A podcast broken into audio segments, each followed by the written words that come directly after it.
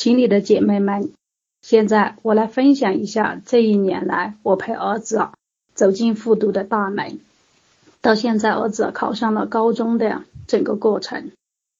我的儿子初三的时候叛逆非常严重，我是2019年的1月寻找到了景明老师的亲子琴，然后入琴学习的。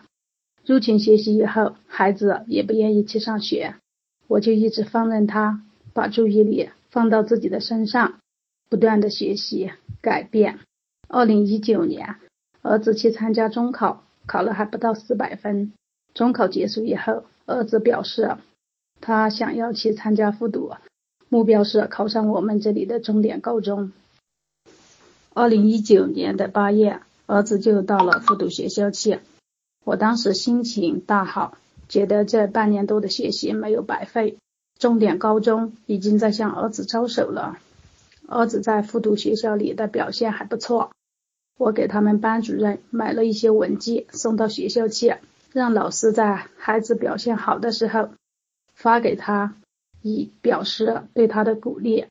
我也经常跟老师沟通关于孩子的情况。孩子期中考的时候，在他们的复读班的成绩还是排在前面，当时是班上的第6名。期中考之后，孩子又坚持了一段时间，后面情绪就非常烦躁，在家里没有去上学。在这个过程中，我也不断的提醒自己，孩子出现反复是正常的，一定要稳住，不要给孩子添乱。2个礼拜以后，孩子说还是要到学校去，又回到学校去了。期末考试结束以后，孩子就回来了。孩子回来以后情绪不太好，经常挂在嘴上说的一句话是都怪你都怪你，还经常拿眼睛瞪我。我觉得孩子还是挺不容易的。整个寒假孩子都在家里，每天电脑和手机都同时开着，有时候就打游戏，有时候就在网上看小说。晚上呢也不知道他什么时候睡觉，早上一般都是到中午的时候才起床。我提醒他要做寒假作业，孩子往鼻子里面了一声，对我的建议不理不睬。2月3号本来是儿子他们结束寒假回学校的日子，结果全国爆发了新冠肺炎的疫情，他们学校就通知暂时不开学。儿子到了这个时候就放松下来，每天游戏玩得不亦乐乎。在家里学校安排上网课，儿子就把手机挂着网课，声音都关了，就在电脑上玩游戏。因为儿子复读的学校是属于培训机构，所以一直到5月中旬的时候才开学，整整4个月的时间，儿子从来没有学习过一天。这期间我们2个相处，基本上还是能够做到相安无事。我也有掉线的时候，但是因为前期学习的比较扎实，所以能够做到控制自己，不给孩子添乱，能量上给孩子正向的引导，那时候肯定也是做不到的。说实话，那段时间对我还是一个比较大的挑战。到4月份的时候，我才深深的认识到儿子回校复读是多么不容易的一件事。特别是上个学期他能够坚持读完整个学期，真的是拼尽了他全部的力气。从那一下起，我也认识到要想改变一个人是多么不容易的一件事，那我还是要好好的学习，把自己的能量提高了，才能给到他正面的信心和引导。儿子他们是5月12号左右回到学校恢复上课的，期间有时候会回到家里来考体育，或是参加中考的报名。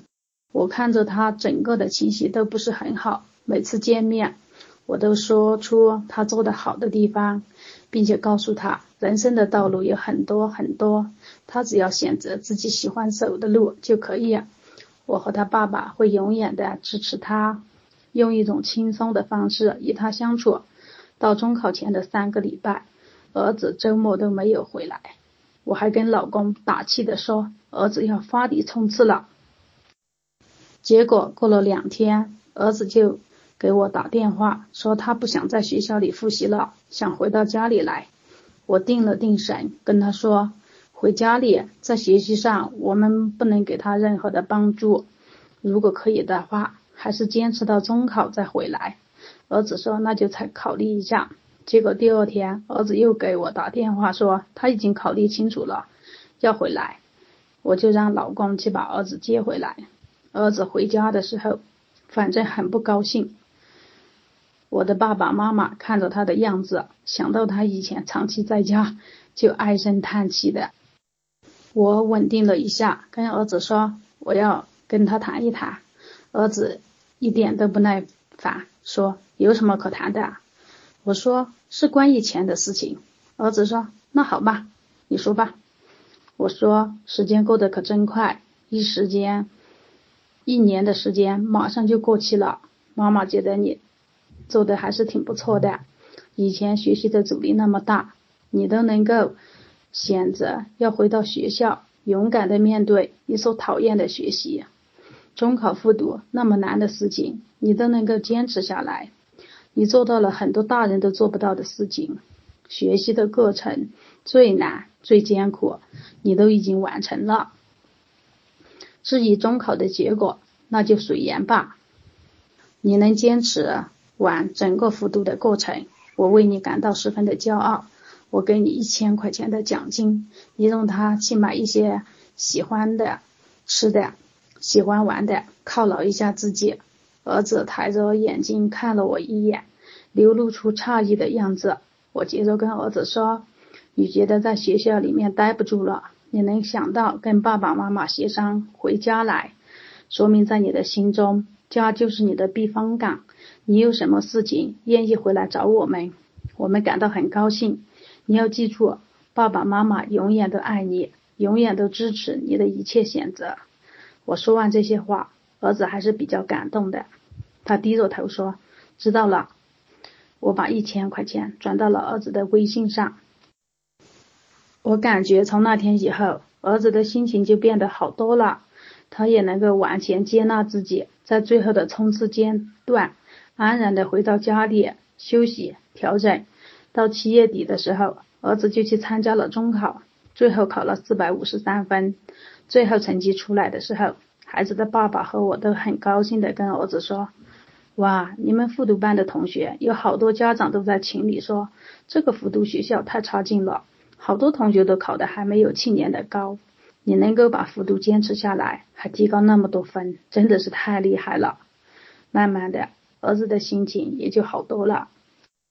儿子的成绩离重点的高中还是有一定的差距，但是父母对他无条件的爱和接纳，让他能够慢慢的恢复信心，从自贬自暴自弃的模式中走出来。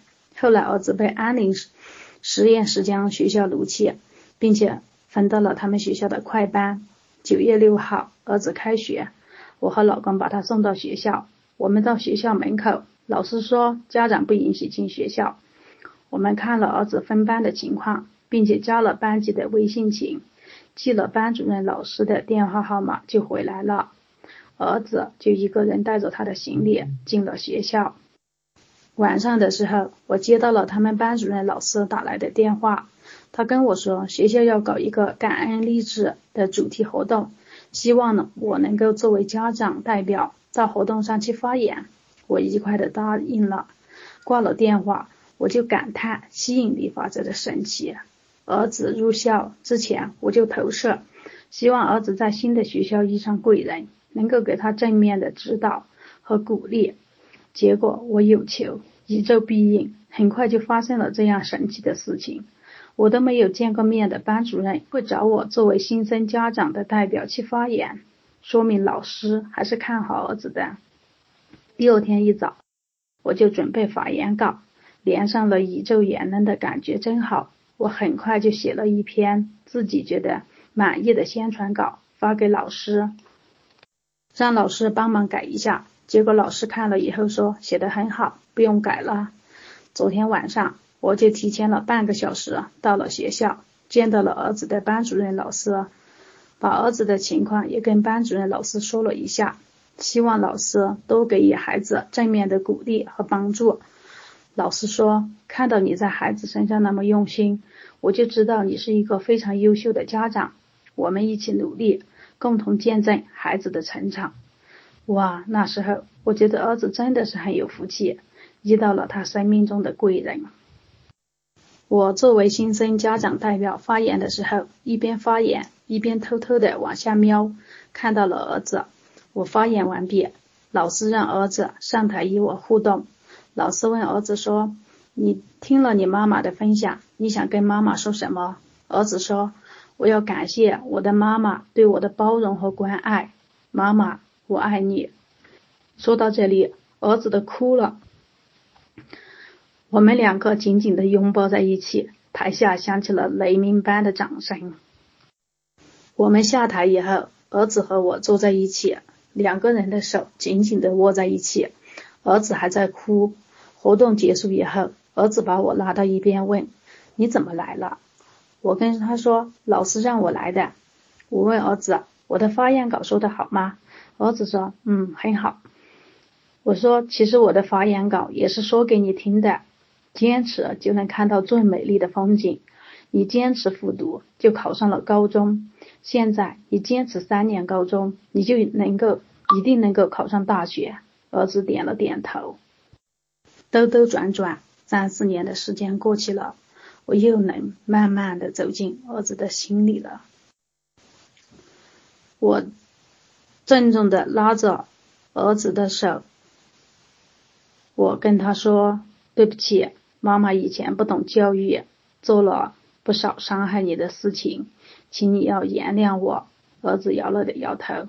我接着说，妈妈也在不断的学习改变，你也看到了，我们两个一起改变，成为最好的自己，好吗？儿子使劲的点了点头。我们两个又紧紧的拥抱在一起。那一刻，我觉得所有的付出都是值得的，我真的感觉到幸福的涌泉将我深深的环绕。后来我们两个在小园里边走边聊，食指紧紧的牵在一起。我突然想起以前我们俩那么亲密，还是在儿子小学5-6年级的时候。我陪伴孩子复读的这一年，还是有一些感触跟大家分享一下。第一，我觉得改变真的是一件很不容易的事情，草根逆袭成盖世英雄那样跌宕起伏的情节，只是在影视作品中才能够出现，在现实生活中，对孩子的改变还是有一定时间上的心理准备，当然也得看孩子叛逆的严重程度，还有父母改变的速度和高度。第二，在练基本功方面，一定要重视写感想和沉淀。我以前的时候，感想一口气写了200多篇，基本功还是比较扎实。后来孩子不在身边，就有了一些松懈，最近又开始写，觉得在能量上就有了质的飞跃。写感想，我觉得是稳定自己最好的一种方式，大家一定要重视基本功的练习。第三，入侵以来，其实改变的最大的还是我自己。以前总想着孩子什么时候变，现在反而经常要想如何让自己更开心更幸福。我们自己先爱自己了，连上了正能量，那孩子自然也会跟上我们的脚步，成为他更好的自己。这一切的发生就像是自然而然的事情，我对了，我的世界就对了。我的分享完了，谢谢大家。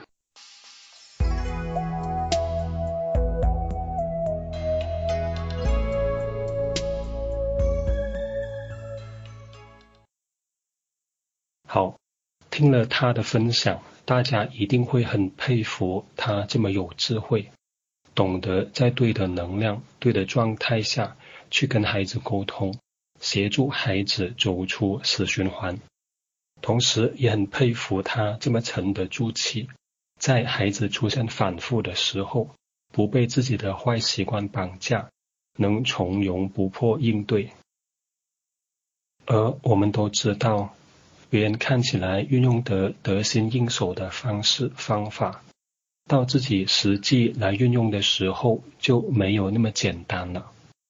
原因是别人之所以运用自如，在于平时不断的学习与练习，重复多次之后，才能熟能生巧，巧能生艺。